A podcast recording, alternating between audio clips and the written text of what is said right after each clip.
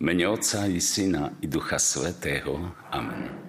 Nebeský oče, Duchu Svetý, dobrotivý Pani Ježišu, tam, kde ste vy, je sprievod, sprievod zo svetých, tak veríme, že aj tu medzi nami sa ocitnú všetci títo, budú nám pomáhať, chrániť nás, dajú nám dobré myšlienky, pretože ich potrebujeme. Ideme hovoriť o Svetej Omši. Sláva Otcu i Synu i Duchu Svetému. Ako bolo na počiatku, tak nech je i teraz, i vždycky, i na veky vekov. Amen.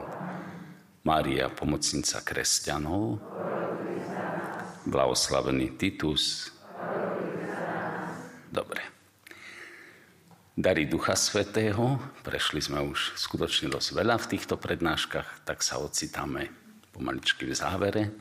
Rozprávali sme o sebe, o človeku, ako prijať tieto dary, čo robiť na takých duchovných cvičeniach.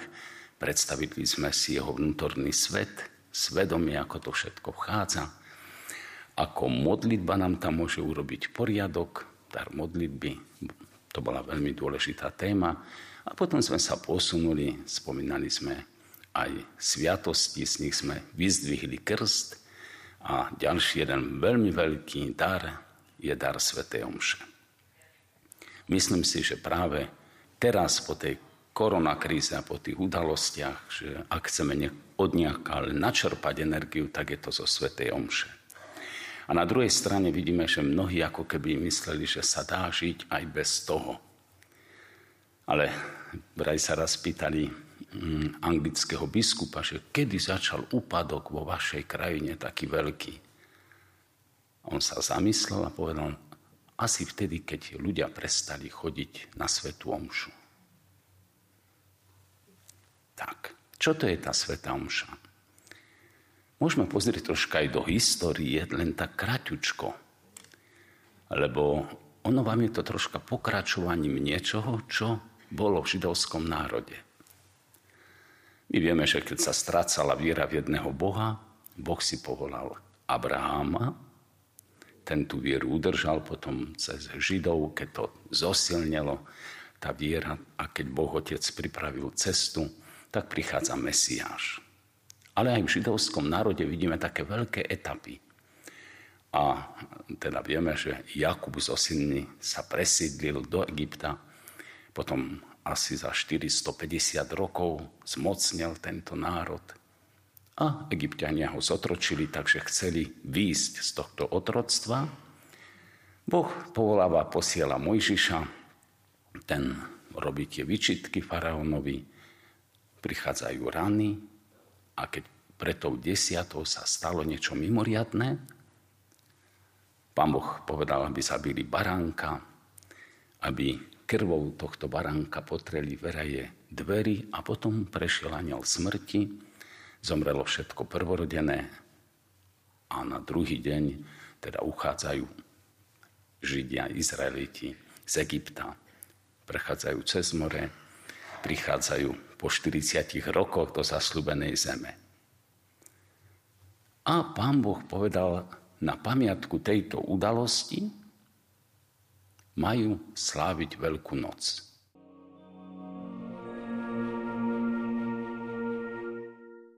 Poznáte e, tie príbehy alebo ten sled udalosti, ako posiela tam dvoch apoštolov, že stretnú niekoho, kto teda bude mať džban na hlave. To bolo nezvyčajné, to je tak ako kočikovať kedysi pred 30 rokmi niekde detvanec alebo na Orave, ako keby tlačil kočík, to bola ženská robota. Nepovedal adresu, pán Ježiš, ale že ten chlap nech pripraví miesto na večeru. Robil to preto, lebo Judáš už číhal a keby bol asi povedal tú adresu, tak bolo by sa stalo, že skôr, než pán Ježiš urobí závet, niečo by sa mohlo stať, mohli by ho vojaci zajať a už by ten proces išiel, ale on chcel ešte slaviť veľkonočnú obetu večeru. No a tam, hm, teda v jednom čase zobral chlieb a povedal, toto je moje telo. Potom z čašou vína pomodlil sa, vzýval nebeského Otca však, ďakoval za všetko a premenil to na svoju krv a dával to učeníkom. A ešte dodal, toto robte na moju pamiatku. Potom vieme, ako nasledovali udalosti. Po tej večeri prišla ešte počas nej, Judáš odišiel, potom prišla zrada v Gecemanskej záhrade. Nasledoval proces s Ježišom. Na Veľký piatok ho zabili, ukrižovali. V sobotu, to bola veľkonočná sobota, v sobotu bolo ticho. Hej, to bol liturgicky najväčší deň pre Židov. Takže nič sa tak až nedialo. Na úsvite nedelu v prvý deň týždňa, pre nich to bola nedela, tak vstal Pán Ježiš z mŕtvych. A apoštoli si pamätali, že im povedal, toto robte na moju pamiatku. Aj to robili, no a môžeme ešte aj takto pozrieť na túto vec, že v začiatku kresťania boli vnútri, v synagógach, a bolo to teda tak, že počúvali sväté písmo, len vykladali ho inakšie ako Židia. Tak vznikli rozbroje, tak sa potom vzdialili. Ale máme správy zo skutkov apoštolských, že po domoch sa schádzali na lamaní chleba. A nakoniec to spojili a máme svetú omšu, ktorá e, to jadro tam zostalo, slova premenenia, tam zostali aj modlitby, tak ako to bolo e, zhruba vo večeradle. K tomu pridali čítanie svätého písma a to najkrajšie, čo ľudia majú aj tie modlitby, čo sa rozpamätali, ozdoby prišli k tomu, spevy, hymny, to všetko, tak sa tvorila liturgia svätej Omše. Dlhý čas to bolo len po domoch a keď prišla sloboda pre kresťanov v roku 313, tak potom začali stavať chrámy a všetko sa to tak rozbehlo pomaličky do tej podoby ako dneska. S tým, že niekedy hm, bola taká obnova liturgie, ale nie toho podstatného. Slova premenenia stále tam zostávali až do dnešných čias. Tak môžeme povedať, že to je taký jednoduchý prierez alebo pohľad historický, ako sa to asi rozvíjalo. Poďme však hĺbšie do toho tajomstva, pretože e, musíme z neho žiť. Najväčšiu radosť, čo mali Židia v starom zákone pri putovaní do zasľubenej zeme, ale potom aj keď sa usadili, bolo to, že Boh bol medzi nimi. Stan bol stan stretnutia stánok stretnutia, kde Mojžiš vchádzal, aj iní potom sa modlili, vychádzal až prežiarený. Boh putoval s nimi a keď prišli do zaslúbenej zeme, tak mu postavili jeden veľký chrám, kde bola archa zmluvy, zlutovnica, nad ňou bol prítomný Boh. Tam vchádzal len veľkňaz dvakrát do roka, polial to krvou na znak zmierenia, odprosenia, hriechov. Bola to veľká udalosť. Na Veľký piatok píše písmo, že opona sa roztrhla a to pre farizejov, pre židov bolo úžasné znamenie, znak, že Boh opúšťa chrám, pretože na Kalvarím zabíjajú syna. Pán Ježiš ale našiel spôsob, ako neprebývať len v Jeruzaleme a povedzme do roku 33, ale našiel spôsob, ako prebývať v našich domoch, v kostoloch však, a nielen do roku 33, alebo no, teda do tohto času, ale aj dnes. A je v Eucharistii. Chcel by som povedať, že Sveta Omša môžeme z rôzneho uhla na ňu pozerať a podľa toho môžeme povedať, čo to je. Niekto hovorí, že je to modlitba modlitieb. Keď vidíme tie citáty zo svätého písma, mnohé modlitby, vzývania, tak je to modlitba modlitieb. Patria tam aj rôzne gestá, pretože tak vyjadrime niekedy ešte lepšie vzťahu k Bohu. Keby niečo ľudia krajšie vymysleli, tak ten priestor ozdobia krajšie. V chrámoch je to najkrajšie, čo človek vymyslel, či umelecké diela, či obrazy, či nasvietenia, všetko je tam. Ale ešte poďme hĺbšie. Ja som hovoril o veľkom príbehu, potom som povedal, že sú dejiny spásy, to je od prvého hriechu, po hriechu sa spúšťajú až do druhého príchodu Pána Ježiša. Potom, keď to ešte tak troška zúžime, aby sme na to nezabudli, máme liturgický rok. V strede, v centre liturgického roka sú udalosti Veľkej noci. Veľkú noc máme, teraz ma dobre pochopte, vo Svetej Omši, a ešte v tom tajomstve smrti a vzkriesenia Pána Ježiša je môj krst. Takže ja som tam ešte vsadený osobne. S tou zmluvou, o ktorej sme rozprávali. Dokonca, keď budete pozerať na Svetú Omšu, tak zbadáte, že je tam ukrytý Veľký týždeň. Kedy mu kričali Hosana, synovi Dávidovmu na kvetnú nedelu. Je tam. Pred premenením všetci spoločne vzývame, modlíme sa, zvolávame Hosana na vysostiach. Požehnaný, ktorý prichádza v mene pánovom. Potom kniaz hovorí, on v tú noc, keď bol zradený. To povedal na zelený štvrtok. Je to tam. Potom, keď kniaz dvíha premenený chlieb Pana Ježiša, to je Veľký piatok. Dokonca po premenení sú modlitby podobné štruktúrou, aké zasneli vo večeradle z úst Pana Ježiša. A keď kniaz láme chlieb, telo Pana Ježiša, dáva do vína, do krvi, je to symbol skriesenia. A niektorí počas očenáša prežívajú jeho na nebo vstúpenie a že prináša naše dary do neba. Tak zrazu vidíme, že ten veľký svetý týždeň je tam.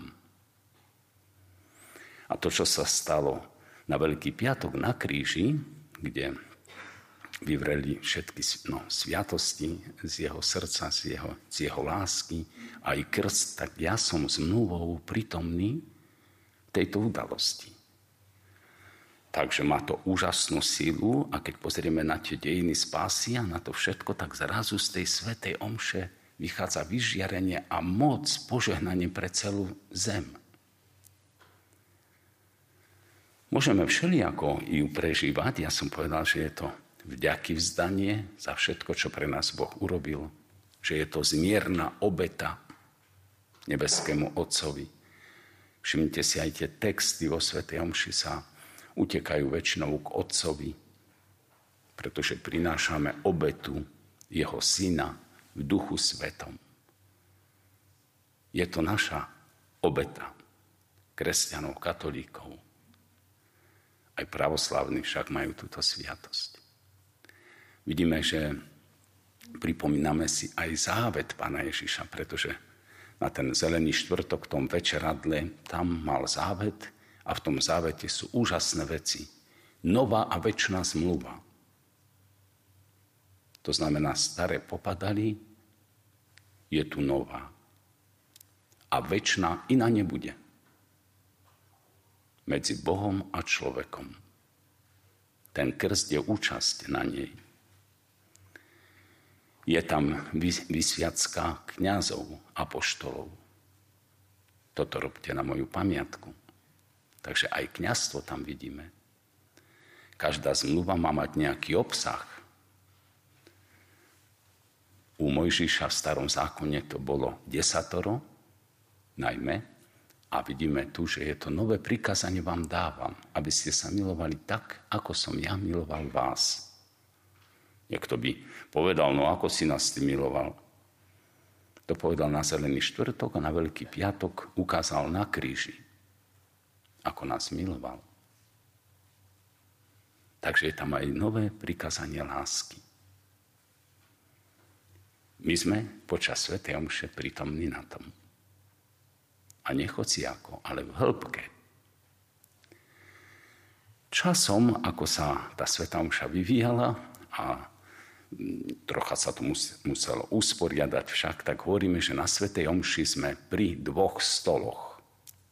Ambon je stôl chleba, pardon, stôl slova a oltár je stôl chleba. A sytíme sa tým slovom Božím a potom aj chlebom.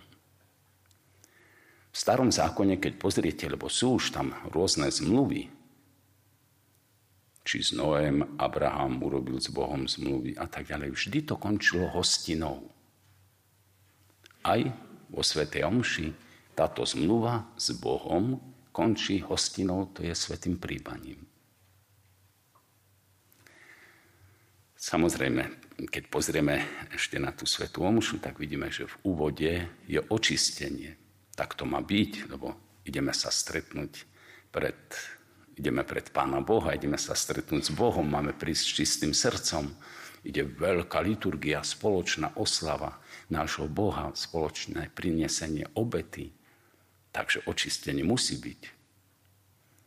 Keď pozrieme troška na to, čo robili Židia, tak tí očisťovaniu venovali nesmierne veľa času. Dokonca sa považovali liturgicky za nečistých, tak niekedy ani nemohli prinášať túto obetu. My to robíme v tom krátkom úkone, kde lutujeme svoje hriechy, aby Božie slovo padlo do čistého srdca. Kedysi bolo tak, že po liturgii slova, tak, dobre, prinášali obetné dary. A diakon alebo ministranti ich preberali a ukladali pred oltárom, z toho zobrali víno, prirodzené a nekvasený chlieb, kňaz to potom premenil. To sa rozobralo po Svetej Omši, niečo na agape sa zjedlo a zvyšok išli rozdať, lebo vedeli, kde sú chorí, chudobní, mm, kde je veľa detí. Toto bolo pre chudobných. Už ten svetý Pavol hovorí, že vznikali neporiadky na tých hostinách lásky. Možno si vyčítali, ja som donesol dobre buchty a tu zrazu ich nevidím, kto ich zjedol a všeličo, kto ho vie, čo bolo. Takže od toho postupne sa upustilo a zostal ten zvonček. Zvonček preto, lebo tam na tom mešci bolo niekedy také, také, taký maličký zvonček. Vraj sa kde si stalo, že ministran tak cengal, cengal a ten újko už tak podriemkaval a myslel si, že je na paši, tak povedal prč na pašu.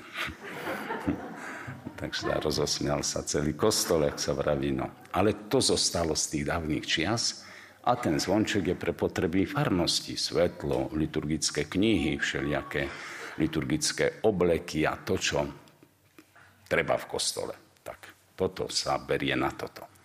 No. Ale tu by som povedal nesmierne dôležitú vec, na ktorú my zabudáme, a to je príprava obeta našich darov duchovných darov.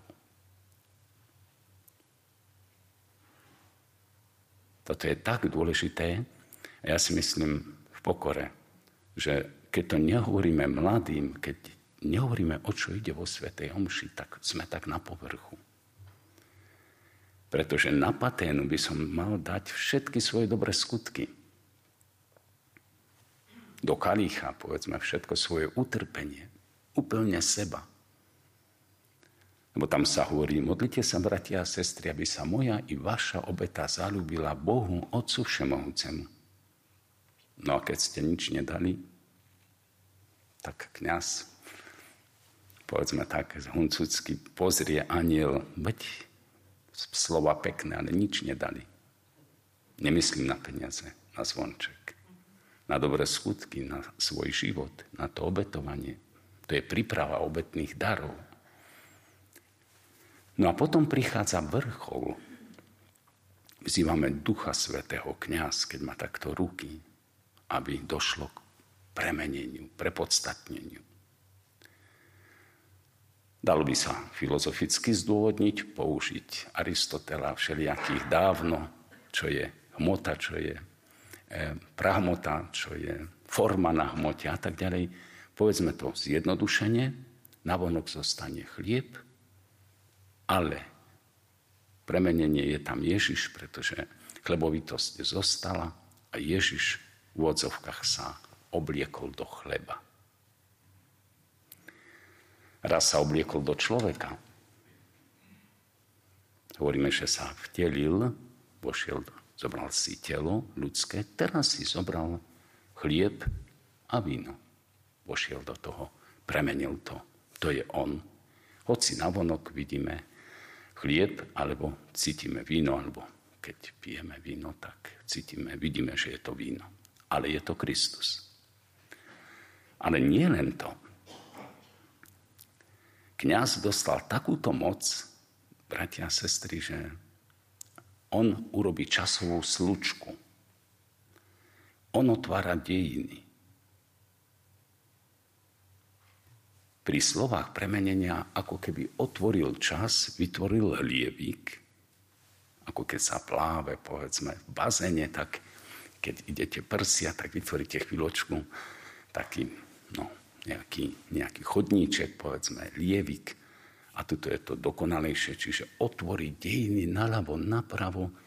Tie sedadla môžeme brať za storočia. Príde do roku 33, ak berieme tento rok, kedy zomrel Pán Ježiš, príde na kríž a ten Kristus, ktorý, je, ktorý zomiera na kríži, zrazu prichádza, je spritomnený tento moment v chlebe a potom vo víne. Preto klačíme. Preto sme všetci pod krížom. Preto je to najsvetejšia chvíľa. Vtedy Boh Otec vypočúva naše slova. Sme na vrchu zalúbených, pretože je tam Boh Otec, Duch Svetý, Ježiš Kristus, Pana Maria, Svetý tí, ktorí najviac ľúbili. A sme tam aj my. Preto je to také dôležité a preto sme ticho v takej úcte. Preto sa tam aj zvoní, však, ale to kvôli tomu, keď bol kniaz obratený chrbtom a ešte sklonený, nemal mikrofón, tak aby ľudia vedeli, čo sa deje, tak to ešte sa upozornilo. Vtedy nás Pán Boh naplňa dobrotami, bohatstvom, darmi. My vtedy obnovujeme krstnú zmluvu, hlasíme sa k spáse. Tu som Ježišu. Potom kniaz povie hľa tajomstvo viery, pretože to je také tajomstvo, že rozumom sa to nedá pochopiť. Neodporuje to rozumu, ale tá viera je tam potrebná. A teraz príde najdôležitejšie zvolanie, ktoré povie prítomný na Svete Omši. Smrť Tvoju, Pane, zvestujeme a Tvoje zmrtvý stane vyznávame, kým neprídeš v sláve. Obnovujem poslanie, to, čo som slúbil v Birmovke, to, čo som prijal v krste. Vtedy rytieri dávali sa do pozoru. Historicky vieme, ako niekde, niekedy to prebiehalo. My zvoláme tento výkrik a veríme, že si nešparáme pri tom v uchu a sme tak a tak. To je vrchol. Potom sú tie modlitby a nakoniec, keď kňaz hovorí skrze Krista, s Kristom a v Kristovi, naše najdôležitejšie amen je tam na konci. Tak je. Všetká vláda, na celom svete patrí Najsvetejšej Trojici, Ježišovi Kristovi, Otcovi, Duchu Svetému. Sveta Mša niečo úžasné, nádherné, hlboké, obohacujúce. Poviem ešte v krátkosti, ako sa pripraviť. Prísť skôr, pospitovať si svedomie dopredu. Na aký úmysel dám toto bohatstvo. Naladím sa na tú atmosféru, či idem ďakovať, či idem odprosovať. Dávam pozor na text, ktorý je v tej svetej omši podľa obdobia liturgického. Pripravím si obetné dary. Vtedy, keď kňaz to pripravuje, tak aj ja. Prežijem pozdvihnutie. Zase dávam pozor na slova. Pripravím sa na sveté príjmanie. Očistím si srdce. Spýtam sa, či môžem ísť, či nemám smrteľný hriech. Takisto môžem sveté príjmanie za niekoho obetovať. A to posledné, chodte v mene Božom, to nie je hurá, už je po všetkom. Ale chodte hlásať to, čo ste načerpali, tú lásku. Máte krstnú zmluvu, ste sa zaviazali. Môže to už byť aj tým, že porozprávam sa pred kostolom s ľuďmi, pozbudím domov, prídem. Na každú svetú omšu ideme ako keby s taškami prázdnymi a naberám nesmierne veľa milostí, ktoré môžem aj rozdávať tým svojim úmyslom.